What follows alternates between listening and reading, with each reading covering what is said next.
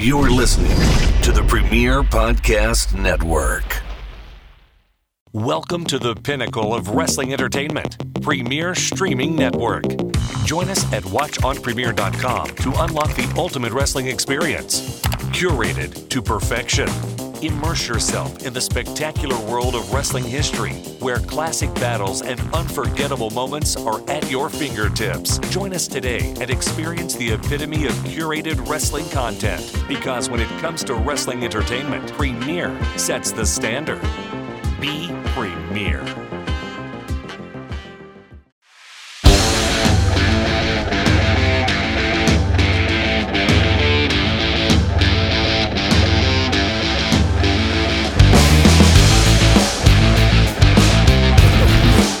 Welcome, everybody, to another edition of Talking with Friends. I am your host, I suppose. I'm the one talking with my friends. I'm Josh Shernoff from the Mind of the Meanie podcast, and so says Shernoff on Fight. And we thank you so much for joining us. And joining me are my friends, starting with my brother, Mr. Fred Shernoff. Fred, how's it going? Going pretty good. We had a little rain here, and it seems to have stopped. So I don't think the power's going to go out, but Hey, go on without me. if a rain delay is good enough for WrestleMania, it's good enough for us, right? That wasn't rhetorical. I was asking. and God, also joining us, the hell am I looking at over there? The ring.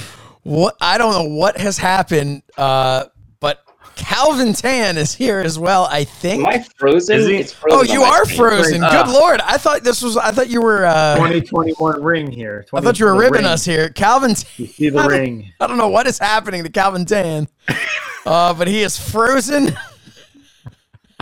Wait, I might have to exit and get back in because right, get, is. yeah, Oh, why, why don't you just get out? Um, Calvin Tan has left and in his place a beautiful silhouette of a woman. Um, but why don't we take this opportunity to introduce Matt Mangol? Mangol by name, Mangol by reputation. How's it going, man? Ah, it's going pretty well, thank you. You're Good to see you guys. Uh, Calvin, it, it was well, would have been good to see you, but I guess you know. Yeah, I don't know what. Cal- Calvin was rocking the ring uh, style, the old under, Undertaker uh, hair in the eyes gimmick, um, and now he's just gone. So, uh, but let's let's uh, let's chat a little bit then before we get started while we're waiting for Calvin because I'm not I'm not cutting this. So let's let's just keep going. would- why, why would you? Why would you? Oh, I don't know. So Mangol, what's Yes. up, man? What's going on? Talk to me. It's, it's all good. Another day. It is uh, the day after Cinco de Mayo, so Yeah, didn't have any margaritas. So that's great. Uh, yeah. it's fine, dude. It's uh, Thursday. It's S H I T. It's so happy it's Thursday. So wow. you know, I'm, t-shirt right uh, there. I really appreciated um, seeing Dave Silva. Oh, ha- today's Dave Silva's birthday. Happy birthday! Happy Dave Silva. birthday. Happy birthday. This sir. will uh, this will definitely not air on his birthday. Um, of course. so three weeks. You ago never have his too many birthday. celebrations. Um, and uh, he posted for Cinco de Mayo. He posted the picture of himself, the cartoon version of him created by Fred, uh, Ah, for good job, ad-free Fred. shows. Uh, for the uh, what was it? Which which episode? The uh, Lunch with Pancho Villa. Yeah. Lunch with yeah. Pancho actually, Villa. I, I, I asked I asked uh, Silva's permission before he before I put him in there, and and he he loved it so much. He was so honored. He told me that uh, he's using it for other things. nice. That's great, man.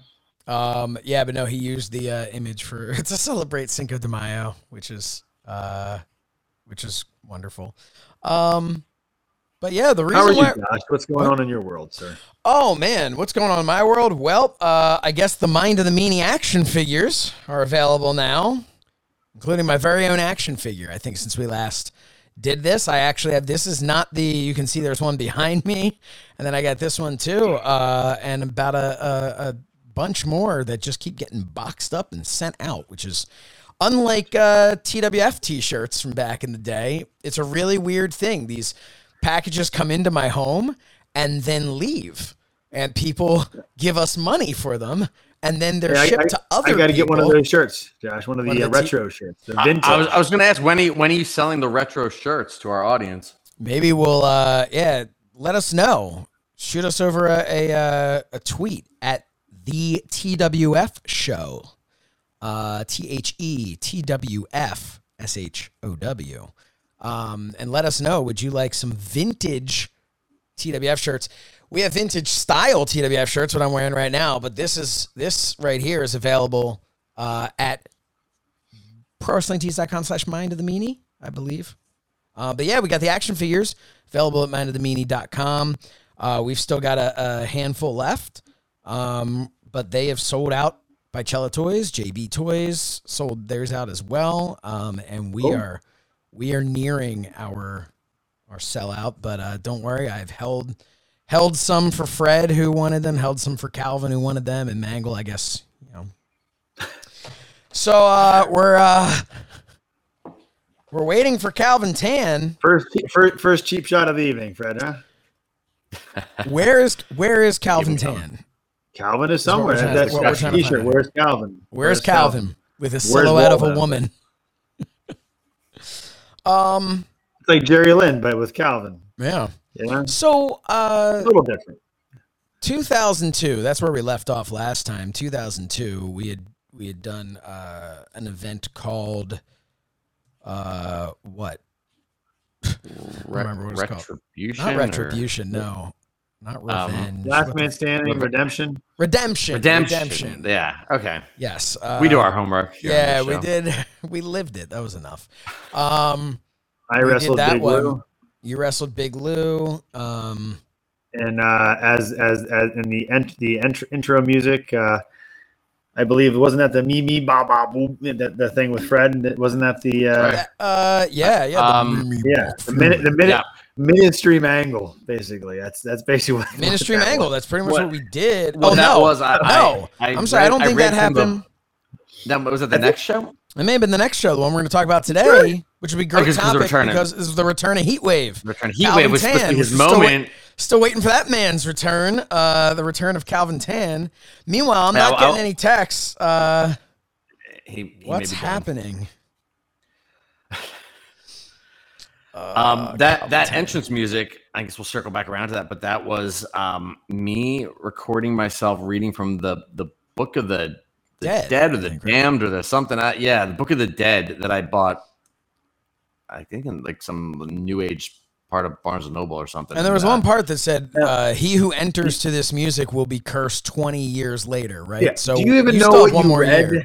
Hold on. I Do have you even no know what you idea. read? You, you probably unleashed all this uh, stuff.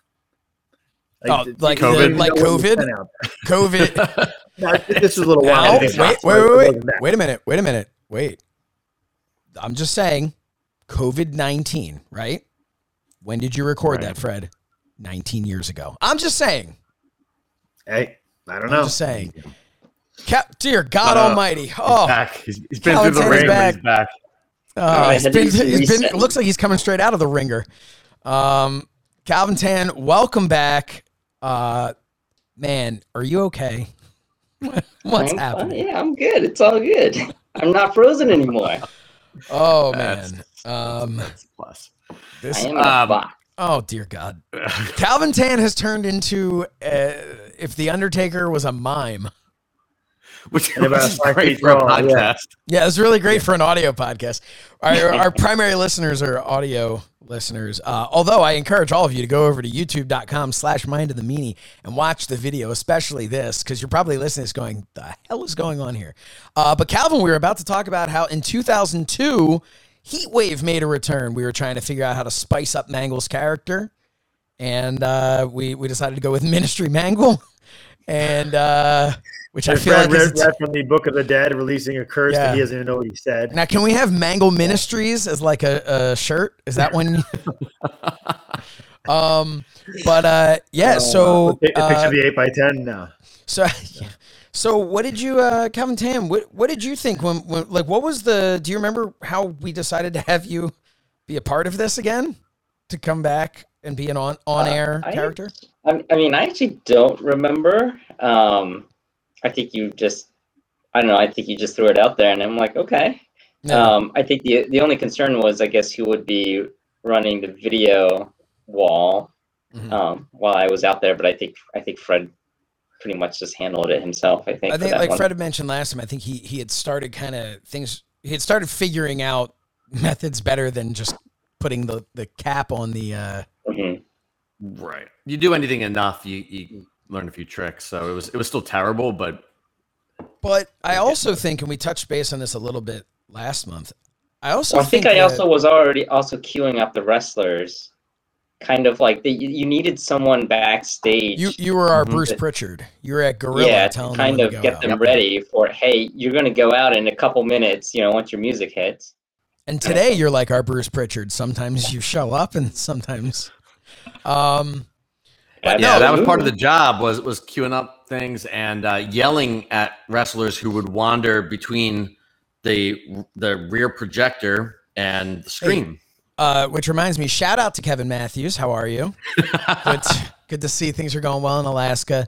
Um, so no, but Calvin, I think again, you know, something we've talked about so many different times, and I always go back to the uh, the Beyond the Grave 20 year anniversary special uh, on Fight TV, where we talked about, for me personally, but us kind of as a whole, as a group, we're always chasing that feeling from from 99 from beyond the grave back when this like my shirt here was our logo. Um, of course this one says talking with friends established 2021 and it's available now at wrestlingtees.com slash mind of the meanie. But um right we don't have our own pro no not yet. No. Uh so uh yeah I, I think back in 99 you know we were so we we remembered that time so fondly that again it was one of those things of like okay well what can we do to spice up the TWF and well we brought Big Papa back and what can we do with Mangol? Well what if we bring Heatwave back? Because that'll get you know all the fans will come running back because they'll remember that special time. And it obviously wasn't the draw that I think in the back of our minds we hoped it would be but it definitely added it definitely um well, I don't think anyone knew the history or lineage of the IOV and all that. I do think the presentation of Mangol was that much better to have uh, a manager the way we were presenting you, Matt. What do you think? Sure. Yeah, I was like, you guys just said, guess what? He, was coming back. I'm like, all right, it's fine. we, So- we, we, we had no idea what the hell my character was going to be, so No. let's throw some shit against the wall and see what stuck. You know. Um, Well, usually when you have like a manager, like with somebody, right? Mm-hmm. It kind of gives that that wrestler almost like a boost, right? yeah, it kind of gives Like- me a, a chance to not Sprinkled a little to heat try to do wave dust on everything Mangol. because then you know you you know we, we we can bounce stuff off each other uh, before and as we go out there and if something happens and uh, I lose my place in a match or something like that or whatever, just run out of the ring and you know act like he's helping me and you know we're figuring it out. So Yeah. just it's it's good to have that that person there. So And I, you know, we, we talked a little bit before about the entrance video. It was allowed us to kind of start flexing our creative muscles in that regard. Um, doing the fun entrance video, going down the hallway where you know uh, Heatwave flashes in, Heatwave flashes out, and uh, that was a lot of fun. But there was also, um, you know, we talked about while Calvin was uh, while Calvin had disappeared uh, into the ether somewhere, we were having a conversation about how uh, the music and Fred recording the new Mimi Bach Furyk and from the Book of the Damned or Book of the Dead or whatever it was, and Yeah. how he cursed Ah. the entire world. Um, but and the TWF. yeah, no, I think that was pretty No, cursed that- from uh from, from the get go. Um, but no, but uh, around the same time, you know, we had talked last month about how uh, the Doc and Bill Bain kind of became friends. You know, we would hang out with them, and um, basically, long story short, what happened was Scott started saying, "Hey, I think you know we'd like to maybe book a show. What would you think of letting us book a TWF show?" in uh they were in Fredericksburg, Maryland. So, right? And so they Yeah. started looking around and first they're talking about Maryland and then they're like, "What about West Virginia?" Um They were right on the border. They were like ten minutes from from the West Virginia border. So yeah, so they found a so so it, it came together very quickly. If you think about, you know, the the fact that we first worked with Scott in February and less than 6 months later we were doing a show in West Virginia. Um you know, that's kind of where we are at this point. Uh that was our July show. So this was the first time that we had done back-to-back months. We had just done the show in June. We are going to do a show in July now in West Virginia. It was our first time taking a little a little trip anywhere, and uh, you know, every show I feel like we we grew in whether it be the production, whether it be the the you know uh, the roster, or whether it just be us, you know, learning a lot from each show.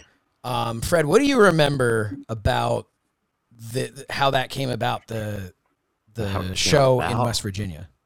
Um, I I know Scott was very excited about it. I, I, I a lot of you were the one working with him mostly that put it all together. So I know that it, from my standpoint, it was just sort of what do you think we can do? That I, I know that that you asked me like what we're not we're not renting a truck, we're not bringing the whole set and everything. So we looked at we decided it's going to be a house show, um, and you said what what can we do? And we decided we went back and forth because it would be easy enough to run a house show and just give our guys a chance to work through things and figure stuff out. But because we are who we are and we just we just overshoot with everything, and we I think we wanted to to introduce the audience down there to like what kind of a product we we provide. So we wanted to still do the, the entrance videos without the set, and So- so, so that so I had to figure out how to make that work on kind of a, a really really I was gonna say a low budget, but everything we did was low budget. I mean, if- ultra if memory- ultra low budget version. If memory serves me correctly, we came through a door hmm and above us on the wall was the entrance videos projected and you Yeah, no, no screen. I, I it was a front projection. I sat at a desk that everybody could Mhm. see me, and just aimed it right at and the. we just walked right Walk. past you on our way to, right to the ring. Um, but this was exciting for us. The opportunity to do a show and to be on the road. And Oh, yeah. more than anything, I know for me personally, uh, it was exciting to not put out any money. That was a really cool thing. So, um, to jump ahead with a couple things, Mark Mest was was on board. So he was coming. Uh, we'll talk about Mark Mest and the uh, floorboard a little bit later. But Well, we, we got to plenty kind to of put talk it, about. but I want to put in perspective in our lives because this is us talking with friends, and this show is is a lot of fun because we get to reminisce about our time in the business, but it's also the time not in the business that is important. The time what we were doing with ourselves, and this was the summer of 2002, or as our group of friends affectionately called it, the summer of a lifetime.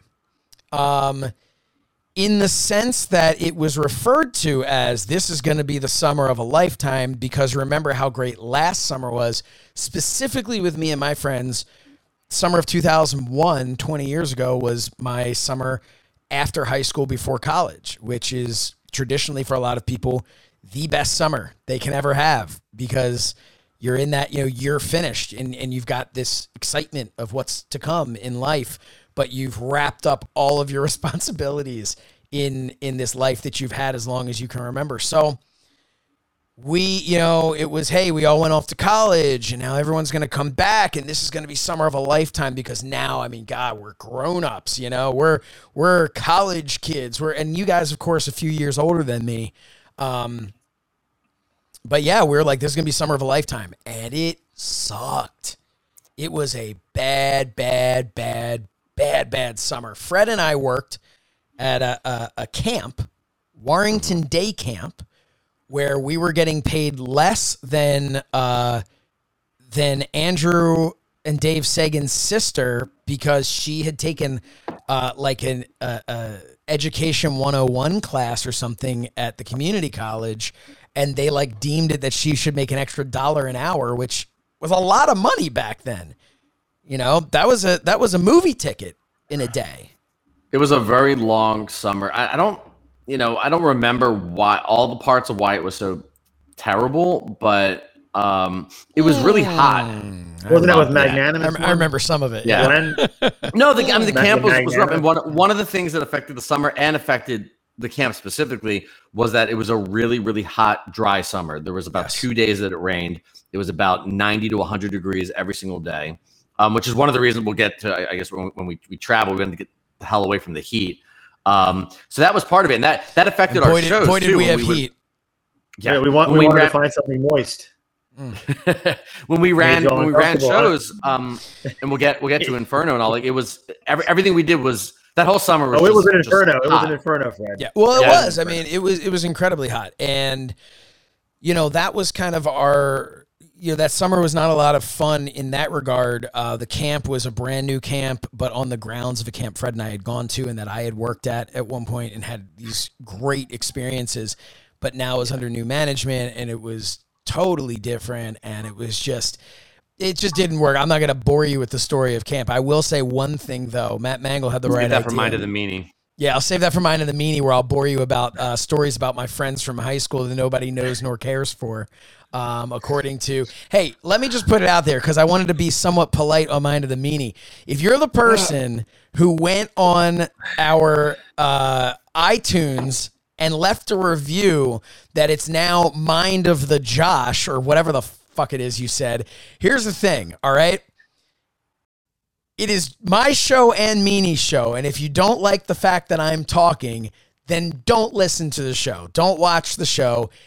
And if you don't like the fact that I uh, talk about my friends from high school, why are you watching this? So I feel like I'm definitely not talking to the person who wrote it. But um, regardless, I just hot want to say I'm getting. Here's my thing He's getting half hot. critique Maybe me quarter and a all critique me all you want. Don't go on and on about how much you love Meanie and then give him a two star review on his podcast.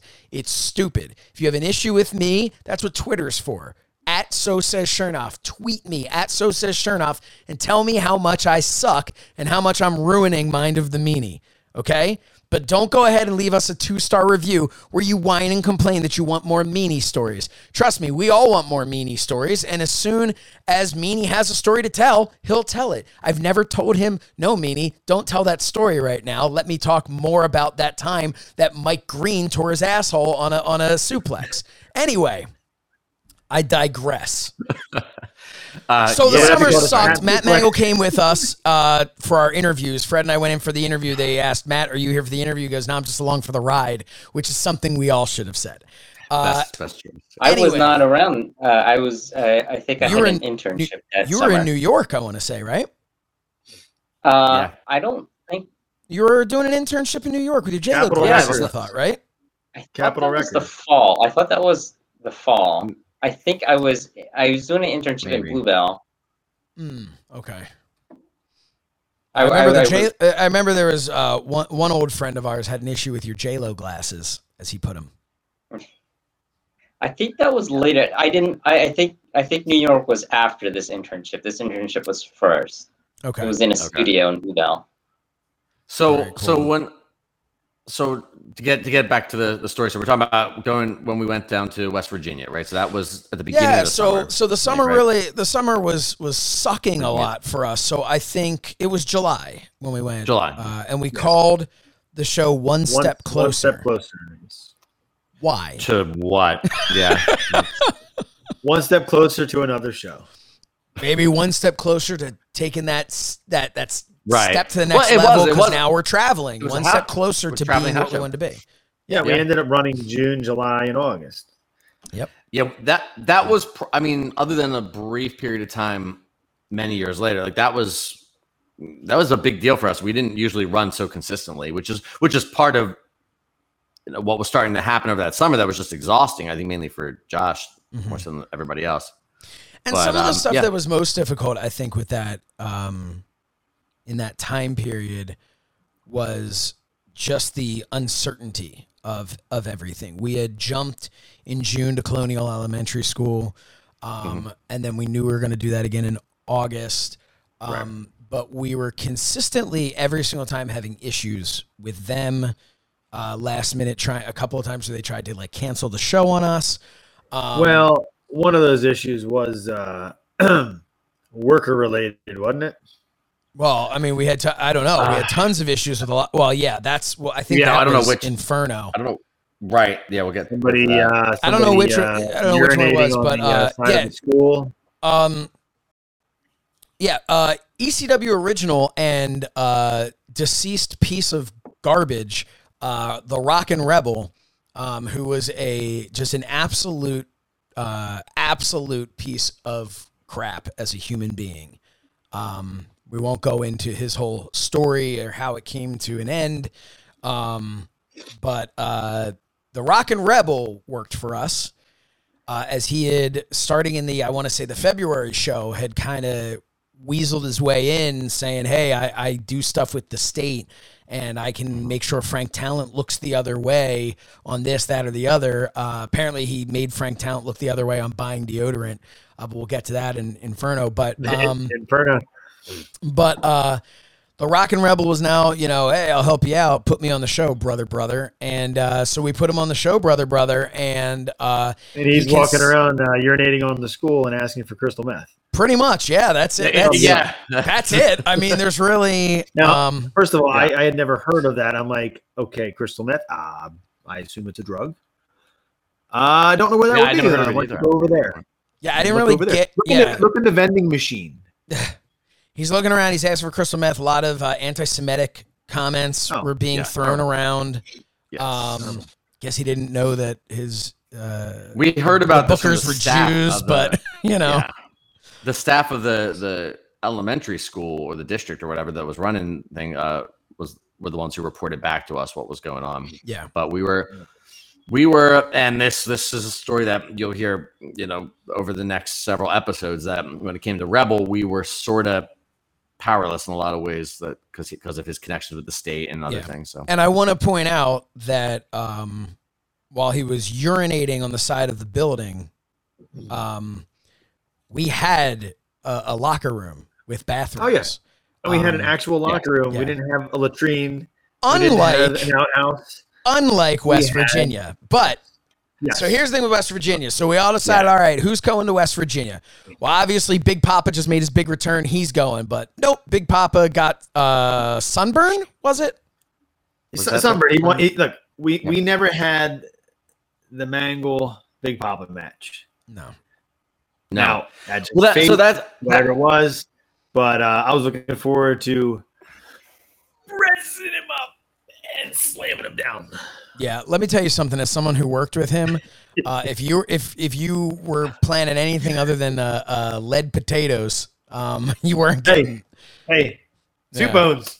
But uh, no, I mean he no, he just you know He he. I mean, yeah, he he backed out. I mean, that would have been really good. I don't know if it would have made a big difference in the long run, but I think no, like- I mean we definitely it was- wasn't it was like West, it was West show, Virginia was was Big Papa country, you know, like no, yeah, no, no. I mean, I mean, in, in the sense that it was a house show that typically, yeah, when somebody returns and, and all that kind of, you want to you want to get them, you know, get them comfortable in the ring and, and working whatever the whatever the big match is going to be that we're going to pay off right. on our next. and that was kind of the that- idea. But what we yeah, Mangle, Just, I figured weave it in right about now. Um, Do it. Mis- Mr. Big Lou. Mm. Mr. Yes. Big Lou decided to come down to West Virginia. yeah. Well, Oh, no, we're, yeah, yeah. We'll, we'll, we'll get there. So who was We'll in the get there? car? Okay, It was so you. Let's let's let's let's put a pin in it then. Well, no, no, no. We can go to it right now. So we had we had Oh. the only other thing I was going to say. Calvin, were you in West Virginia? No, Calvin No. didn't go to West was not Virginia. part of West Virginia. Andrew- Uh, An- uh, Andrew Sagan did not uh, go to West thought that Virginia. it was a foreign country and was unable to go. There was a lot of concern I, I about Andrew. Yeah. This was something that I always found amusing. So Andrew, much like myself and Fred, Andrew uh, is Jewish, uh, but Andrew is unlike me and Fred. Andrew is Asian, and the concern that was expressed by his folks was, we don't know what kind of part of West Virginia this is, and they don't take too kindly to Jews. My issue with it was well, dude, like, in all fairness, I think their issue is going to be that you're Asian. No one knows you're. It's not like you're walking around with a, a freaking mezuzah. Like nobody knows that you're Jewish. You know, Yeah. but he was like, his big thing was like, no, the Asian thing's not a big deal. It's the fact that I'm Jewish, and we're like, what are you? What you're gonna stop and pray? Like, it, like, So how are they gonna know this? when you were 18, you took a senior class trip. Where did you go? Florida. We went to Disney World. Yeah, Okay, okay. Yes. Did Andrew go? Yes. Done. I don't know what We went to point Florida. you think you just What- proved. different Florida and West We- Virginia. we, Okay, we have a of lot all- of first of Jewish all, people are- down here in Florida. Yeah, I know Florida, Florida and Jews definitely not anything that's been said in the same sentence before. Mangol. Um, yeah, there's a Like, come on. There's You this have went is all the way down there. You couldn't cross over one border. Matt Mangol. Matt Barely. Mangol, i- i- If I if I may pull a little thing out of the because this is on uh, YouTube.com/slash Mind of the Meanie. Sure. Little breaking news. There is a large uh, Jewish population in Florida. I know that, sir. How Also, we Jewish? also we went to Disney World.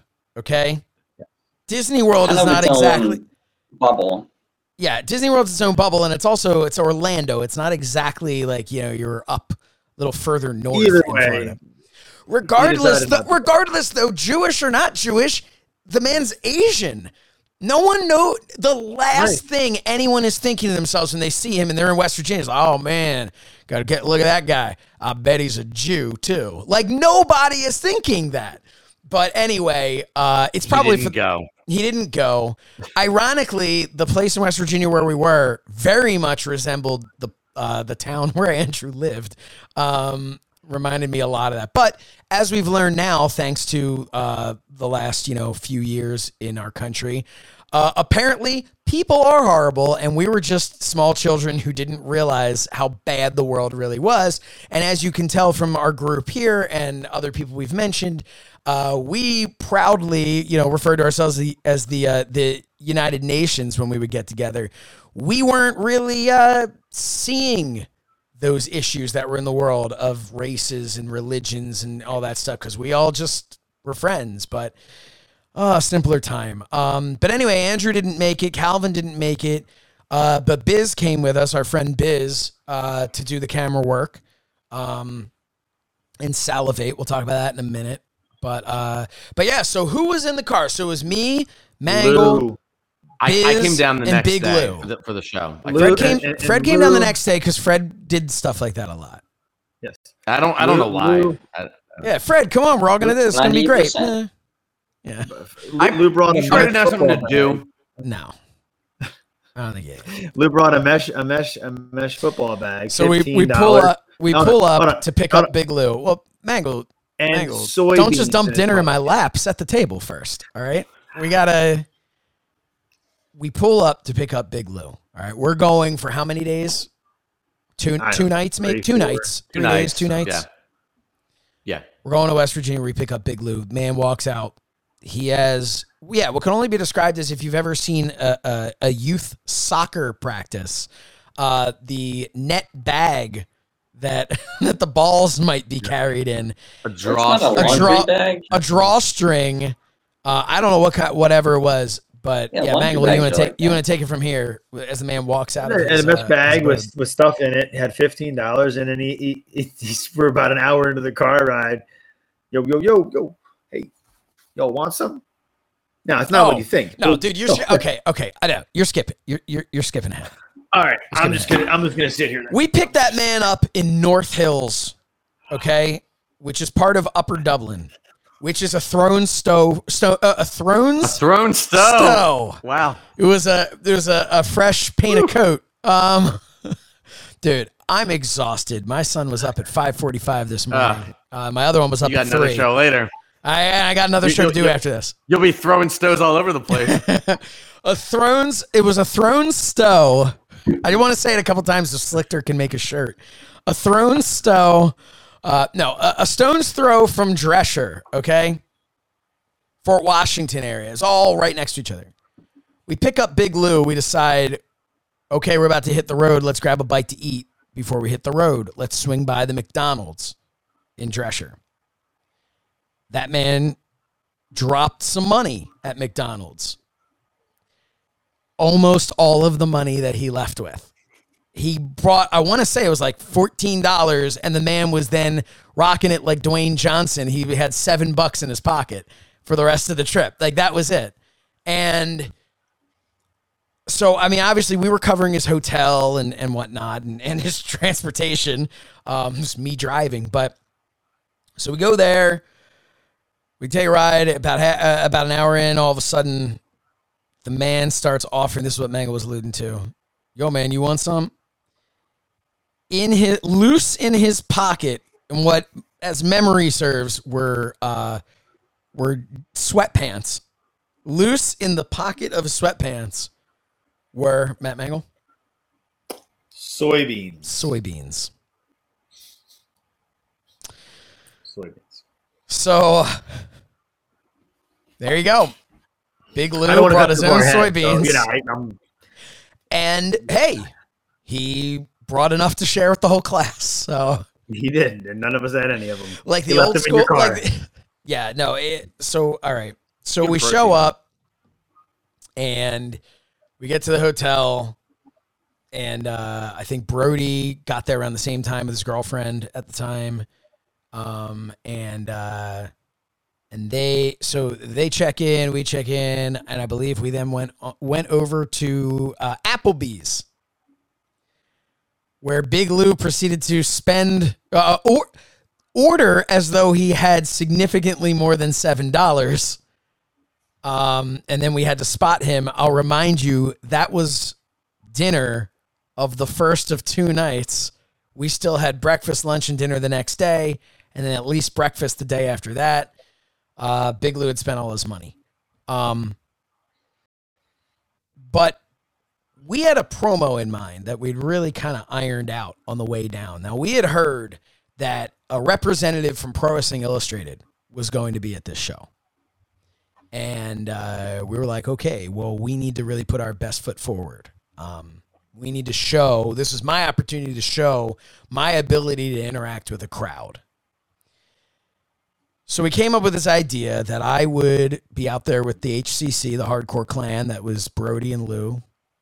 And we would come out there saying that we wanted to really uh, endear ourselves to the crowd, or, or we wanted the crowd to to to accept us. So we put on uh, fake teeth. We had the hillbilly hats and stuff like that. Cheap heat, of course. But then, as I'm cutting my promo, John Brody would hold up signs. Little inside baseball. These signs were not created by John Brody. They were handed to John Brody. These signs were created by one Matt Mangol the night before in the hotel room. Mangol, what do you remember of these signs? Hmm. I remember, I remember one of them uh, vividly. Uh, the wash your ass one. Um, so we had little ones like uh, "Your house is double parked." Yes, there was something with an um, arrow pointing somewhere.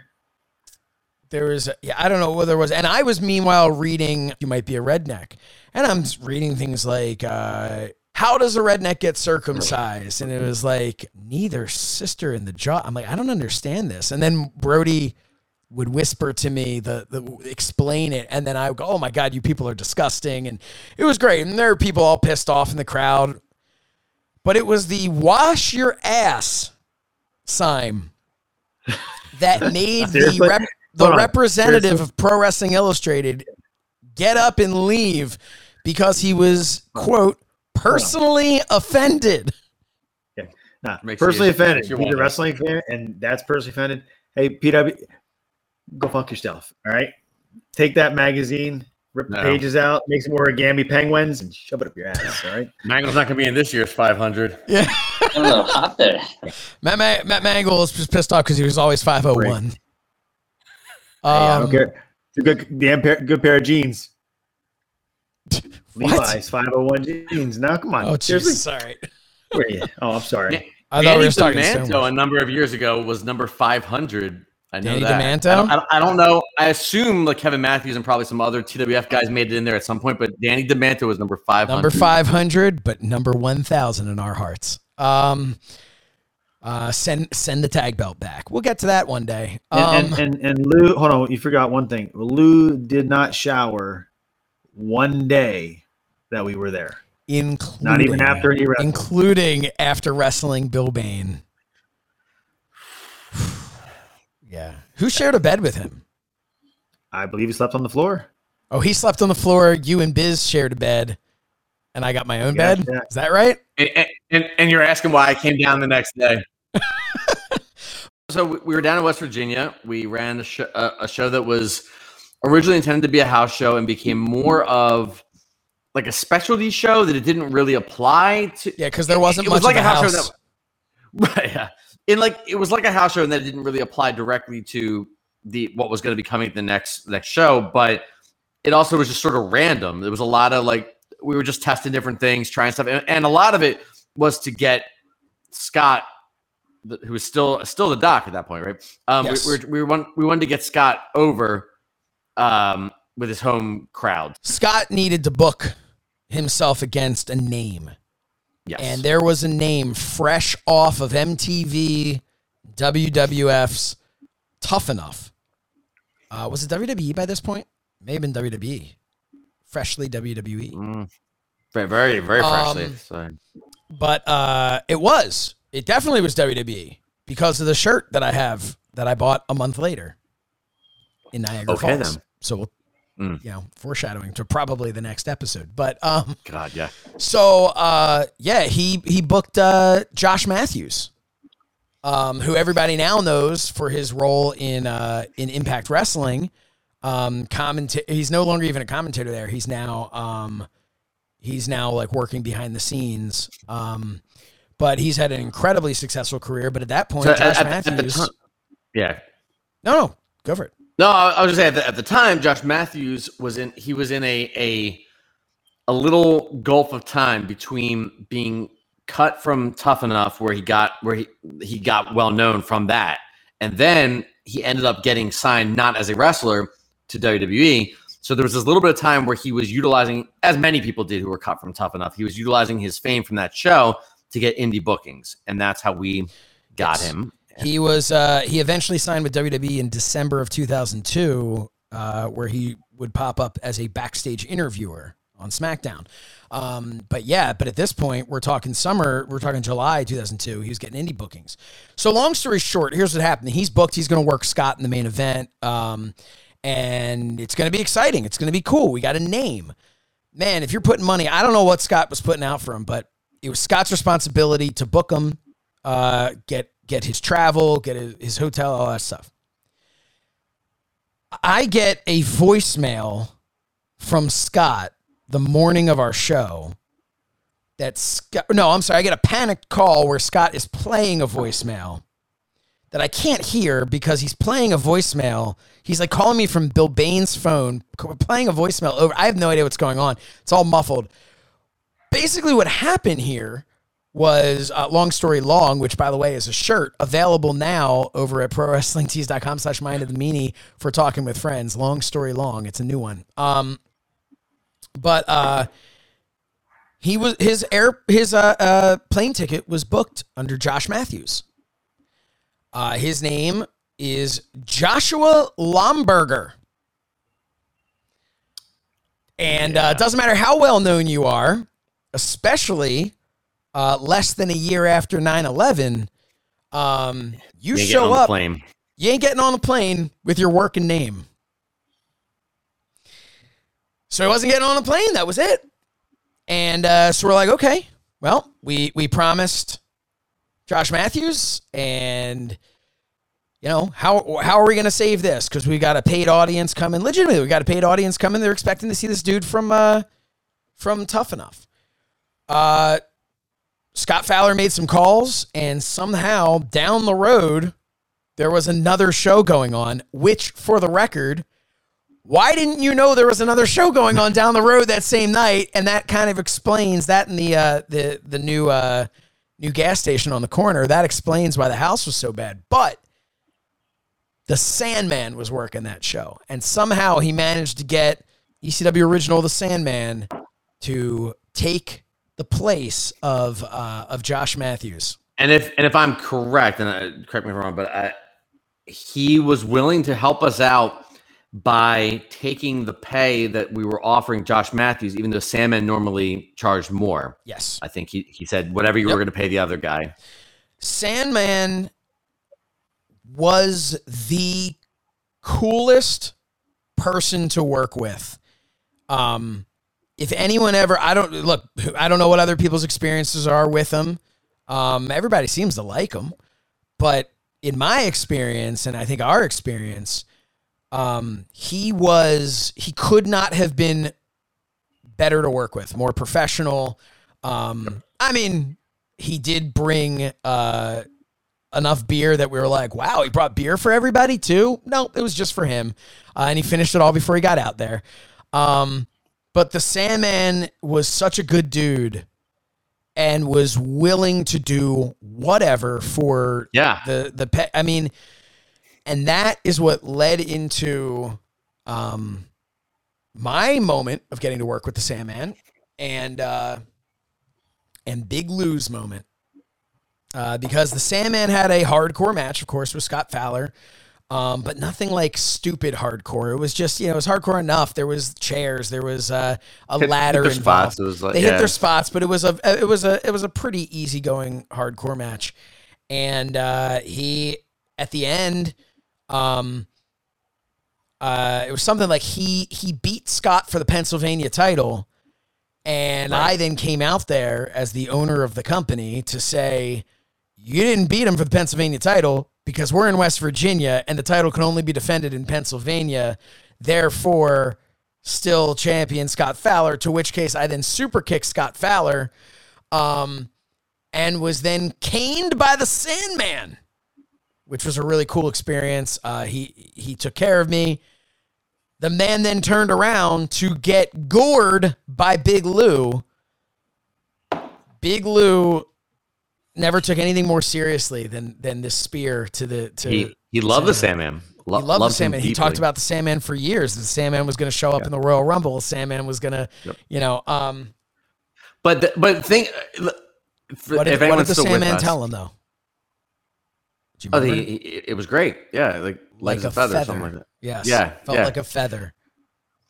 I I think it's worth you know we we have had a lot of experiences that were you know were, that were not great with some with some established people in the business and stuff but but you got to look at if anyone's listened to Josh's explanation there of what what Sandman did in the main event of this show that he wasn't even supposed to be booked on I mean how cool was that for a guy with that kind of reputation to come in and he said he said, What do you want to do? And you laid out this entire thing to him and said, And you'll win this title, and then it's going to be overturned, and then you're going to get gored, and you're going to get all that stuff. And he said, Cool, whatever. Like, like he, that, that, I don't know if, if people, I don't know if people who, who haven't been in our, in the position in the business understand how rare that is for someone with any kind of credibility and, and, and name to come in and be willing to do whatever.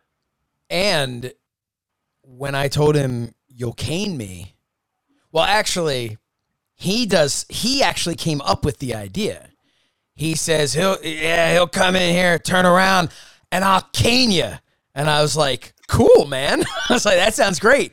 And I was like, so I'll kind of turn around, just walk right into it. And he like thought for a second, and I guess he looked at me as this like young kid and goes, well, I'll kick you in the stomach and I'll cane you on the back. And I was like, okay. And looking back on that, he easily could have been like, ah, this this fucking Mark, you know, and just nailed me over the head with that cane, as we know the Sandman can do. Um, and instead, I you talk about like a feather, like it, I barely even felt it. Um, he really took care of me. Um, he was so unbelievably professional, uh, and it was a it was a great show. Not for Scott, who lost a lot of money, but it was a great it was a great show. Um, we The had show a lot went pretty fun. well. I think, yeah, it was a fun time. Um, I And then at the end, we had a really good- really we had a really good talk with Mark Mest at the end, where Mark Yes. Mest rocked back and forth, and the the uh, floor uh, beneath, uh, uh, uh, to quote one of Fred's books, uh, protested beneath him, and uh, and he, uh, yeah, that made Biz hungry.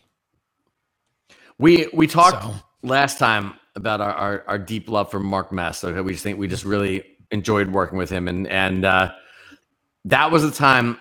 I think I don't know if we mentioned last time that we, that we, we used to we used to refer to as mestisms that like him and, and, and Troy both that they would like give these like pieces of advice, Mhm. and that that was where we first like really had the chance like other than at, at his dungeon uh, his his, his school um Man, what a it was the first sentence. chance we really had to like hang was it What a sentence! This is the first Yeah. time she really got to, uh, uh, to talk to him, except for that time in his dungeon. I, as I was saying, I, I, I saw where I was going. Um, but we got to hang out with him as like the, you know, everybody had left and we're taking stuff down and everything. And, um, and he, I'm trying to think that night what he was talking about. Like he, that was that, that was Weave Your Craft, right? Yep. Yeah. We were, ta- we were talking a lot about how like, like we're trying, you know, the, our, our guys are trying to learn and, and everything. And, and he was, he was very cool. he was someone who had a lot more experience in the business. And he was, he, was- I remember he said, he was like, um, he's like, yeah, you gotta, you got you got to go with what works and you you weave your craft and and over time you get you get where you want to be and it was kind of and we and we just were like okay yes sir Well, we got him one month later. Um, we returned back uh, for Inferno. Now, Inferno was a big show for us because I was going to have my long awaited, by at least us, uh, long awaited rematch against Big Papa. Um, Mangol was going to be facing the the the debuting Rod Greco, um, who had been the Dominator back in the day. Our friend Rod Hanoun, um, and was going to be creating the stable with formerly known as Joe Hoffman, was now going to become Matt Gambino, creating the Gambino family.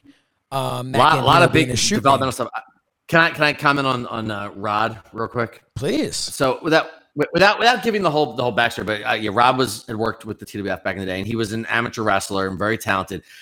Rod was someone consistently, and this and he he was in he appeared in every incarnation of the TWF, and he was someone who was just so naturally gifted at the at, at the sport of professional wrestling and the, and the and the entertainment side of professional wrestling, and he he pissed us off to no end every step of the way because he could care less about what he, he was happy to do it if it if, if he had nothing else going on and he could show up for the yeah. show he thought it was fun he had no passion for the business and we were just every every second we were just like my god you you have it. You have the X factor, yeah, and we want to do all this stuff with you. And he just like, oh, I got a, I got a gig bartending. I can't come to a show. like, yeah, I got a bartend for. And, in fairness, we were paying him yeah, nothing. Yeah, and, yeah, you know.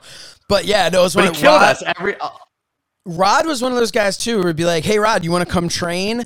Uh, no, sorry, I can't, guys, but I'll definitely make it to the show. Oh, but Rod, you haven't wrestled in two years. Yeah, but it'll be fine. And somehow he's so much better than he was before, and better that like he was just so good. He wrestled Mangol, but a couple of quick things I want to kind of get through some of the fun parts because we don't really care about the storylines here on Talking with Friends.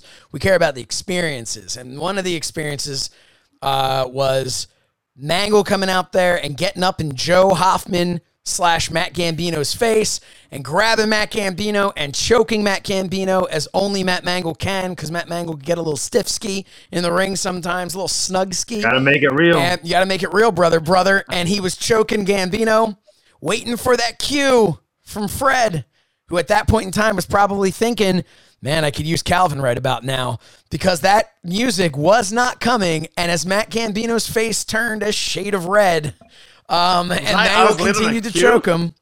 What was, no, what was, he was like 30, he was like 35. You're supposed 40, to be hitting rods. Seconds. We had been doing a lead in for Rod. We'd been flashing that stuff with like some right, of his music. Right. Um, stealing the end is near gimmick from Armageddon from uh, WWE, WWE. I guess they stole Armageddon from us, so why not? Um, I thought we stole Taz's gimmick, to be honest. No. No, it was that the his, theme his, song. His symbol. Would, no, no, I'm saying that his symbol would appear. Oh yeah, random times. Yeah, we absolutely stole that. Um, but that could have been anything. That was we stole the idea. It was Jericho's flashing okay. countdown. The same idea. Um, I remember everybody thought it was Slayer.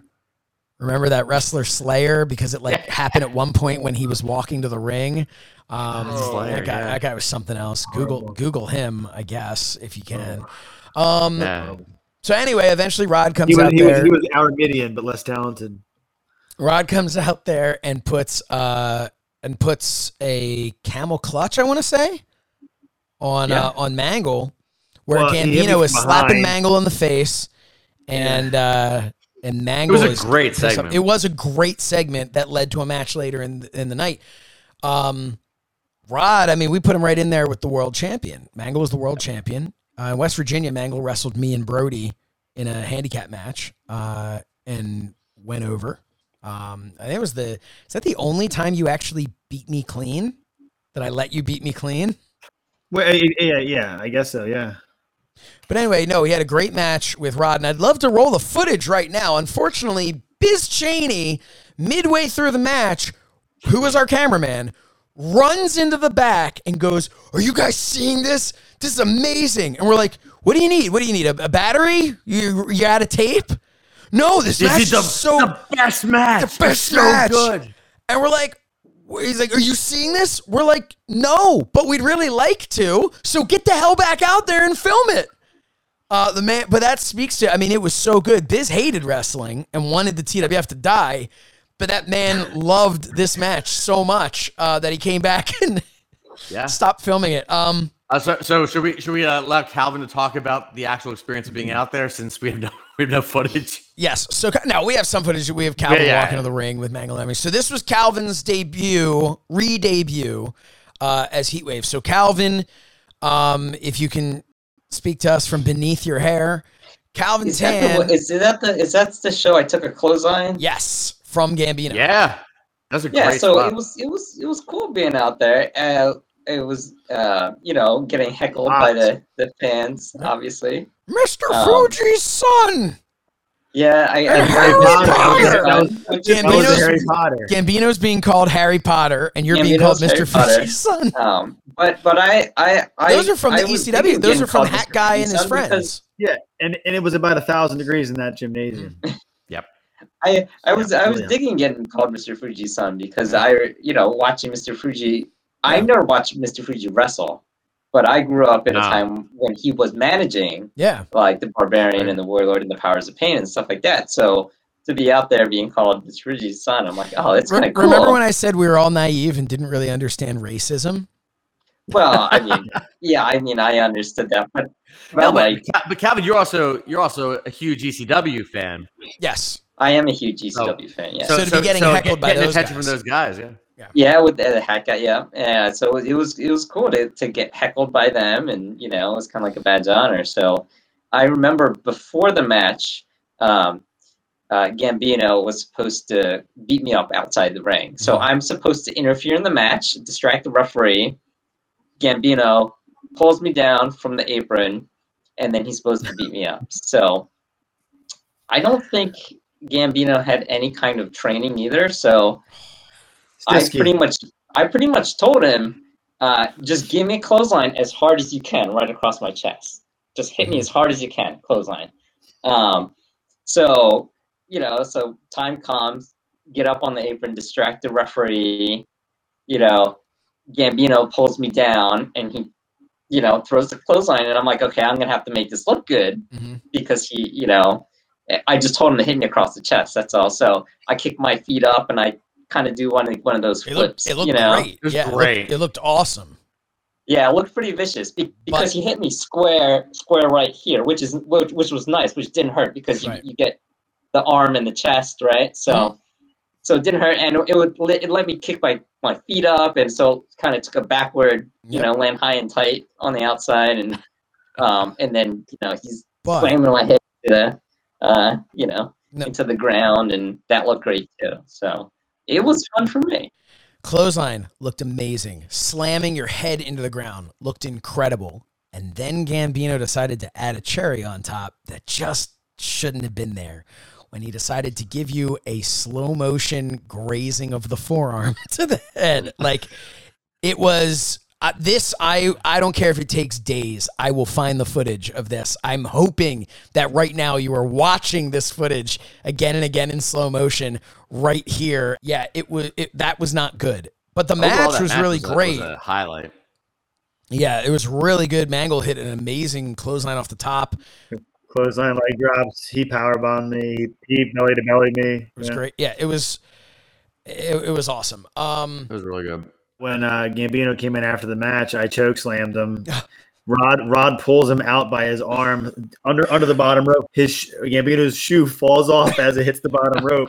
As Gambino lands on the ground, he catches his shoe as he's being dragged Yes. away. So we had that. Uh, I should mention Joel Gertner was a commentator at our, uh, the show. You know, my, my good friend Joel Gertner, who uh, you can go over to adfreeshows.com and check out. That was extreme.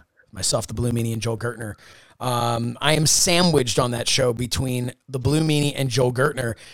And if you put the two of them together, you get Sassy Mike Malassi. So it's uh, The one, But- the one thing, that, the one thing that's worth saying about about Gertner was how disappointed we were that he showed up and and the man had made a, a, a tremendous effort to get himself in shape, and he showed up unrecognizable. yeah, and we're like we expected we expected the lovable fat Joel Gertner, and he showed up in such good shape, and we didn't know who the hell he was. We're like, what are what are we supposed to do with this? What what, what is this? Um, but no, Joel was was awesome to work with. Um, Yep. and uh, yeah, and and the the other thing that um that happened in the previous show that we never talked about um that I had kind of in my memory was uh referee Kevin Keenan had not had his first wrestling match yet, but uh, you know he became a referee years later for WWE. Uh, Kevin Keenan took a bump. That was fun. that was. That was at um. At, That was uh, Redemption. redemption. yeah. Okay. He was uh he really wanted to get involved, really wanted to get involved. So we did a thing where he was a cameraman. He's taking pictures, flash photography at Big Lou while he's cutting a promo. Big Lou's not happy about it. So he grabs him. He's supposed to throw him into the ring hard way, right? Which for those who don't know, Lou will pull on the ropes and Kevin will flip into the ring, land on his back, get up, and Lou is going to gore him. Uh Kevin goes over the top rope, back under. Well, the he never rope. let go of the rope. Never let go of the rope. So he goes over the top, under the middle rope, lands with his back on the bottom rope, and then slides to the outside, ass over tea kettle. But yeah, so anyway, so Calvin put on a great performance, um, getting getting his ass kicked. Uh, Mangol Got a had little Matt- high from the uh, from the uh, crowd reaction. Yeah, I mean it, it was it was really good in that We match. had, we had a good crowd for that show. really good crowd. Uh, we were getting really good crowds there. We were really building. Um, and I and Mangol put on a great match with uh, with Rod Greco and um, and then and then uh, I had my match with Noah, and we knew it wasn't going to be good. Noah was not in very good shape. No. And so I looked at it and I said, okay, well, what do you do with a match when somebody can't wrestle? And we were not that far removed. I think a year earlier was the Shane McMahon Kurt Angle Classic at King of the Ring. So I started thinking, my wheels are turning, and I'm thinking, all right, well, what can we do? So we start the match off with some actual wrestling to kind of show. Whereas back in the day, I ran from him and tried to do a cheap shot and all that. Started with a little bit of actual wrestling where he did like a, a, a belly to back suplex to me and all that. It was kind of cool. But what we were building towards was this big spot. Uh, I should say also the guy we were, work- we were working with a kid at a camp, and I worked out a spot where Noah moved, and I super kicked the kid out of his chair, um, and that was awesome. But anyway, You, we talked last time about how I redeveloped the stage so that it would accommodate Mark Mest and everybody. So I put all that work and, and a fair amount of, of Josh's money into building this stage. Yeah. And then we go to West Virginia. We don't bring the stage. And then we go back to Colonial, and Josh goes, So about that stage, it's not going to work for what I want to do. You got to build me a, a special structure. For it was this- a literal not gonna work for me, brother conversation. Yep. Um, but no, he said he said i want i need something i'm gonna i'm gonna be falling from a great height and i need something i i, I want to have like a uh, some somewhere where we can hide that there's going to be any kind of protection underneath, and I need a I need a breakaway floor, and just run with that idea. And this So is that- really so- important to talk about right now because Oh yeah, yeah. today, as we're recording this on May just thinking about 6th, um, the internet was exploding talking about Chris Jericho's bump off of the blood and guts cage at AEW and how he landed clearly on a crash pad and how it looked like uh, it was like cardboard on top and all that stuff. And I made a, a point on Twitter that got a huge response from people. I was really blown away. But I made the point of like, yeah, it could have been covered better. It could have looked better. Um, they could have shot it differently at an angle where you weren't Right. seeing exactly how it was. But that fall, like, you can't, like, that's a scary thing to do a fall like that, even when you know you're landing on a crash pad, even when you know you're landing on mats. And that was something that, you know, so Fred, continue with the set if you want to explain kind of, we'll Um, show, we'll roll so some the- footage here. Yeah, so the set, I I believe, so there was no stage. There were essentially two cubes that I and I designed this in kind of pre-cut pieces and brought them and never never pre-assembled this stage until the day of the show. Um, we just had to kind of hope it would work, and and it was these two cubes, and they were designed with um, these like reflective sort of panels that I found at Home Depot on the top. Instead, so it looked like it was like a wood surface, but it, it wasn't. Looked, it looked it, almost identical though to the gray painted wood Yeah. surface that we. That was the before. idea. So so it couldn't be a real stage because it wasn't going to have any structural support, but but it looked similar to that, and the people just walked out in between. Originally, originally, we wanted it to be the stage, and I was going to put Noah on there, and I was going to climb to the top, a la Shane McMahon, and drop an elbow. And we, ba- you basically said, "You're like, I don't know how I can build something that will both support the 270 pound Noah and everybody walk. For, forget even if it was a part that people didn't walk on, but support Noah, but also be safe enough as a breakaway Right. for when I landed on it. And Yep. thankfully, one of the few times we were smart enough to, or I was smart enough to listen to you and go, all right, I guess we'll come up with so, something else. So, so the cubes were, were very flimsy, and they basically um, they inside was a whole bunch of we had we had mats and then um, cardboard boxes up on top. if I and the, the only thing I did not not think I'll, I'll let you I'll let you go in a second, but like the, the only thing when I look back on it was that I did not design the the perimeter of the cube to be flimsy in any way. So it was kind of relying on your ability to hit directly into the center of it. Yeah, which was nerve wracking. But so what happened was, and I will say, I know we have the footage here somewhere. I know I'm showing it right now uh, or have shown it already. But if you look at that reflective thing that you're talking about there, that's kind of in a nutshell. Had AEW covered the crash pad with those, nobody would have said a word.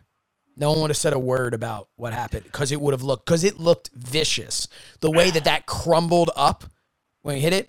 Underneath, we had a legitimate crash pad from like the gymnastics crash pad that or, or the cheerleaders from the school.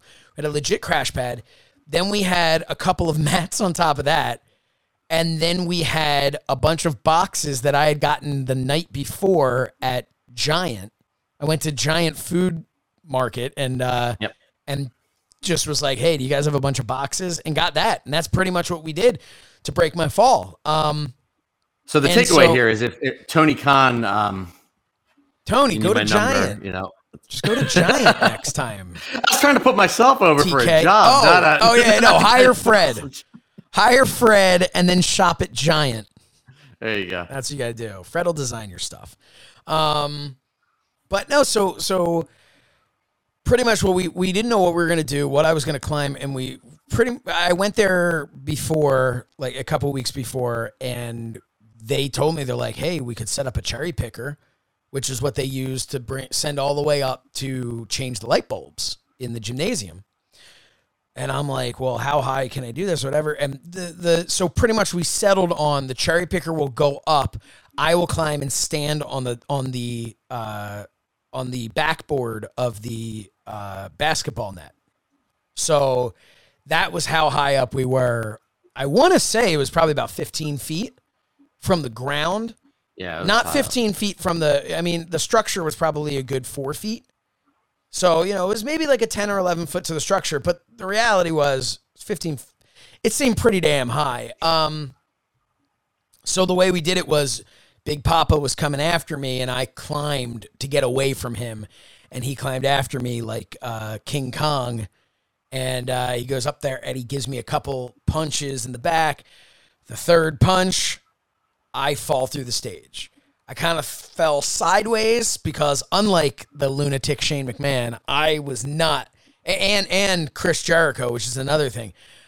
I did not have the balls to go completely backwards. And part of that was because we knew if I hit the side, I was going to land on a solid piece of wood. It was not going to be good. Um, but it went But you took the Ric Flair side bump. Ric Flair side bump, but it That spot. That spot was great. it was really cool. And If, if, if it had been the only great. spot, that would have uh, that would have been Yeah. really good. because I had watched the Shane McMahon thing, what stood out to everybody was that after he went through that glass, he then went back through the glass again. Mm-hmm. So to me, I'm like, That's what we need. Everybody needs to be like, my God, he's dead. That's it. It's over. And then, holy shit, he goes through another thing. What was supposed to happen was Big Papa was supposed to power bomb me, which was his finish. He was supposed to power bomb me uh, from the bleachers through the second part of the of the second structure that was identical. And then after the doctor's there and everything like that, and the, the shoot doctor was there, you know, um, then he was going to push everyone out of the way. He was going to throw me over his shoulder, carry me into the ring, and he was going to go in there. And that's when uh, he was going to say it was one last thing. He was going to power bomb me from the top rope. But before he could do it, Brody was going to run out, nail him with a chair over the head. Um, and from that, I would be able to grab him into superstardom from the top and just kind of slump my body on top of him and get the win. Well, Noah was blown up, went to do the power bomb, and but by the grace of God, uh, I mean that man just straight up dropped me on the bleachers. Um, and thankfully, I rotated enough that I just kind of landed awkwardly, but didn't land on my head. And then so he just bad. grabbed me and threw me um, onto Yep. the thing. Blew the whole illusion because because it's like an effortless little toss and the whole thing collapses. There were there was a lot there was a lot that went very. I mean, we're lucky that that, that part went you, survived, but like I, I think there was a lot that wasn't right great about the the idea behind it. Um, I don't think we knew, Calvin. You were with me in the backside. I, I don't think we knew that Josh was going to take that anything else was happening beyond the big the one big fall, right? So Yeah, you're right. I only the- knew about the big fall. I think that's all we knew, and and um, we're waiting for that and see what would happen. And I will say at this point, Josh had the respect of the the locker room that he was seen as the top guy. So uh, all the guys, like the indie workers and everybody, would come around. They wanted to see what was going to happen in this match. There was a whole crowd around Gorilla, what waiting to see what was going to happen. And, And that was something um, I took seriously too, was because I at this point I was starting to see myself as the kid that everyone saw me as, and I felt like I need to be taken seriously. And if I was do a whole- this, the the the boys will take me seriously. Um, Yeah. So, so the, I mean, so there were several problems, and obviously the the screw up that was, you know, could have been really disastrous, and it wasn't. But it, it blew the illusion by going through the other cube, and then uh, there was definitely a lot of heat. And I know Josh, you've always disputed this, but but a lot of the wrestlers were were were vocal about the fact they they they wanted you to they they wanted you to lose. I think because, but but our intention was not to turn you face, which is what it should have been in that kind of thing. You took an unbelievable beating. He carries you back to the ring, and you basically fought back almost instantly. Like like got got your like like your Hulk up, you know. And and I remember the wrestlers are very upset about that. Like why why did he book himself that way? Because I think the idea would have been that you like you just kept fighting the good fight and eventually got got beat down or whatever, and and, and you get you get fan support. And that was never the point. You and- weren't supposed to get fan support. right, but the answer of why, I, although at the end he and I did shake hands, um, the answer of why I booked myself that way was because I was stupid and didn't understand psychology and didn't really know and didn't really didn't get that side of it and didn't see it. And a lot of the time we had that, especially in 2002, there was that mindset of, well, if I just keep fighting, I just keep fighting through, and then I'll kick out of that, and then I'll punch, and I'll be, and people would be like, "Wow, look at him! He's getting he's he's getting his comeback." But I didn't realize was I should have he should have carried me into the ring, and I should have kicked out at two and three quarters because that was what we were going for that false finish. Because if you think about it, it had been enough time that he took to drag me to the ring. It's not like it was three seconds after one big move. Right. Then he was supposed to go for the powerbomb. The problem is, I kind of started working again after that. That's what I'm saying. You got you got And- the, uh, the, you got the shine right after. Yeah, and, and, what I should have instead of just, done like- is I should have kicked out at that. He should have grabbed. He should have been pissed off, grabbed me, hit me with a vicious power bomb, and then and hook the leg one, two, three. And there was no movement at Yep. all to show like he had that last bit of uh, uh, you know. But okay, he's done. But none of us got that. That's and it's, you know hindsight is twenty twenty, and you're you're now now you're you're post uh, Al Snow's education, and you, well, you have also any you have to remember too. We were trying to figure out, and we did. It was a screw job finish with Brody coming out there. We were trying to make it one and one, so we could have the rubber match. Right, right. Um, it, looking back on it, we should have done two and zero, and if we were ever going to have that third match, was me being like, I have to, you know. I know I can beat you. I have to beat you no matter what I've accomplished in my career. It doesn't mean Yeah. anything to me because I've never beaten you. And that would have been a better way to do it. But hindsight being So I, 20, I, I guess 21.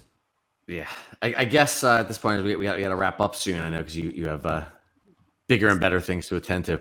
That Um, wasn't that wasn't the show with Perry Set.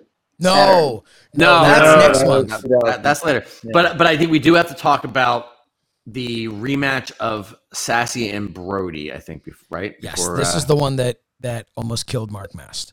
So Sassy and Brody had an incredible match that ended with Brody getting staples in his head, and it was you know, but it was a lot of fun, and it was really everybody had a good time.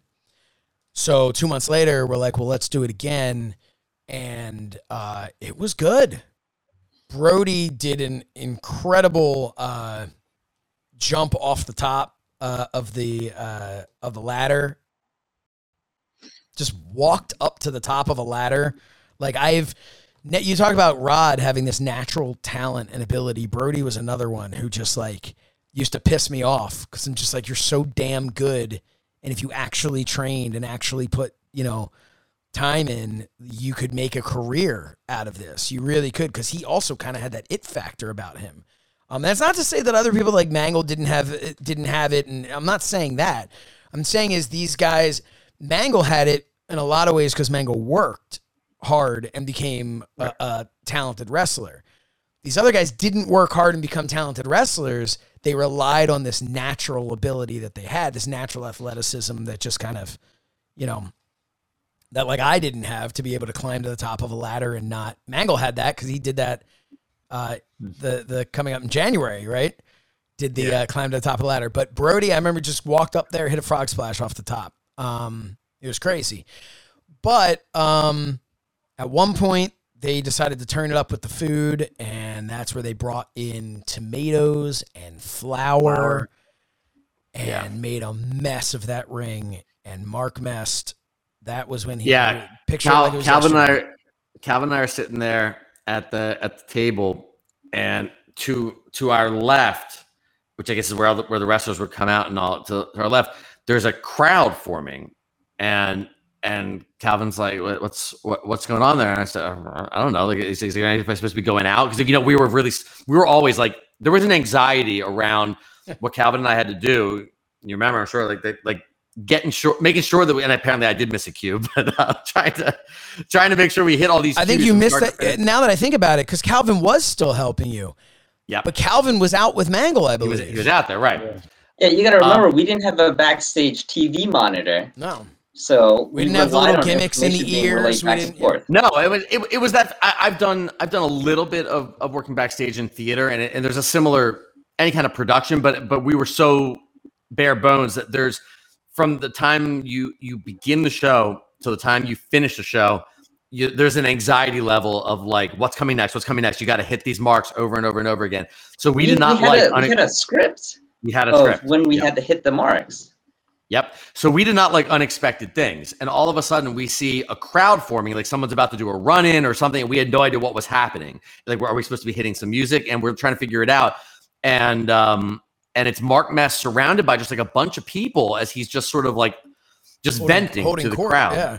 Yeah. Yeah. So someone else can take it from there. He's basically he's just, "Ah," and he talks to us about how offended he was, how disrespectful it was to do that to his ring, uh, and he was right, and we didn't realize that. right. And looking at it now as adults, you know, looking back and looking at it as his property, Mhm. you know, we were just.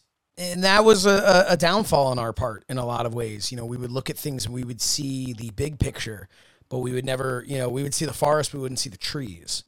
And unfortunately, a lot of times we'd see this big thing. Oh, if we do this and we do that, and we didn't realize that, like, okay, here's what's really going on.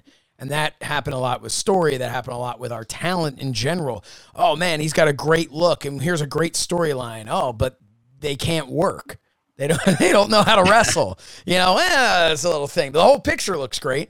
Um, but yeah, Mest. I remember when he said that. He goes, ah, just kind of it gets you right here. It gets you right here. I remember him saying that to me, and I remember and I say I'm making light of it, but I felt horrible. And I told him, I said, "Here's the," I said, he's like, yeah, he's like, you know, you got to get that dry professionally, like dry cleaned, like you can't, and which is true, you can't throw a, a, a you know, the canvas in the dryer. And I told him, I said, get it professionally cleaned, send me a bill, uh, which I don't believe he ever did. Um, but I told him, I said, send me a bill. If he, if you, if we can't clean it, like spot clean it, which I think we were able to spot clean it, but if we can't spot clean it, get it professionally cleaned, send me a bill. Um, probably would have been the first time the mat was clean, but still, you know. Um, but all this to say, this was a great show, and and one of the things that they had in that match, Brody and and Mike, was a trash can. The trash can was purchased at the mall, I believe. Um, and at the mall, they met a guy. His name was uh, was Morad Habeshian. Um, Morad is no longer with us. Morad passed away a number of years ago. Um, but Morad plays a very, very, very important part in the next few months, which I think we'll talk about next time. Uh, the idea was they had met him, I believe, in the June show. And in this show, the August show, Morad was there with a gimmick table. He had Morad's Toys, which was not a store, it was a, a kiosk in the Plymouth Meeting Mall, I want to say. And so he was there selling all selling merchandise and things like that and action figures and all um, at uh, at the event. And um, that relationship with Morad grew after that event.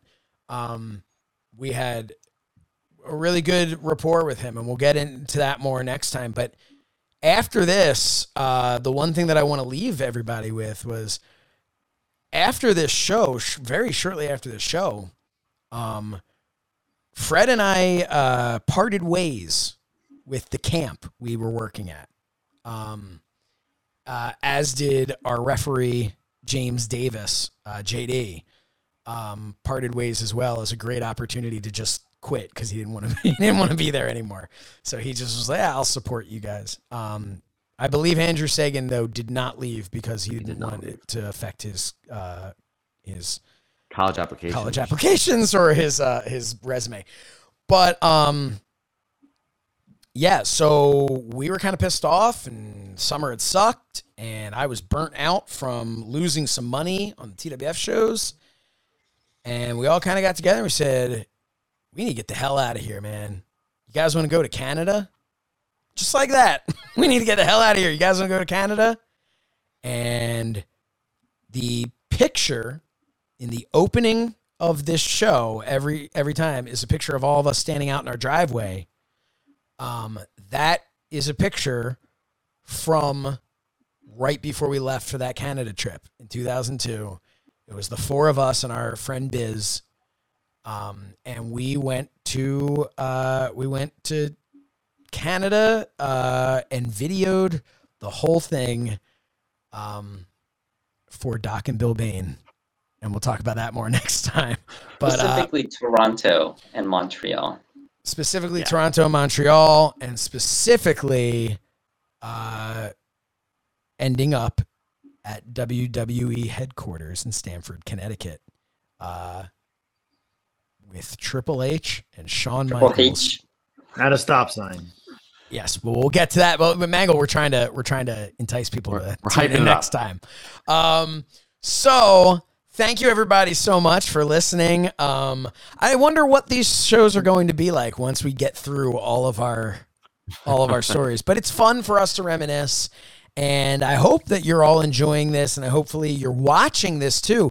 We have been getting a turnout that's like 15 times the turnout of our videos um, and audio. But I implore you, if you take the time, go scrub through because we have been able to put some footage in and it's really fun to be able to we've heard from a lot of people that they enjoy being able to actually put faces to the names and uh, be able to you know you can visualize something in your mind but then as soon yeah we're all seeing calvin tan's face right now you got to go in and see it um, Kevin, I just want to ask, uh, not to make light of anything, but Are you being abused at home? Are you covering something? Is there I literally just took a shower before, so this is what happens when I get out of the shower. man? You're fully vaccinated now, right? I am. I've been. I, I have been. Yes. When are you going to get a haircut? Uh, probably soon. I just haven't gotten around to it. Don't do it. Don't do it because you never know when heat wave's coming back. Yeah. I just just really haven't thought about it. But it is getting hot, so maybe before the summer. Yeah, I think the summer is going to make you want to want to do that. But uh, but yeah. So any final final thoughts before we go? Uh, Matt Mangol. Anything else you want to say about this time period? No, no, I got plenty more to say. Uh, come the next time. More stories about the next time. So Yeah, it's gonna be good. I'm good. Uh, Yeah. talk Been about fun. The, uh, talk about the uh, Phoenix. Oh, God, yeah. and a Yeah. table at the Plymouth Meeting Mall. Oh, hashtag balls out for Virgil. We should talk about that. Virgil will be making an well. Let me rephrase that. He will not be making an appearance on our show. He will be making an appearance in these stories.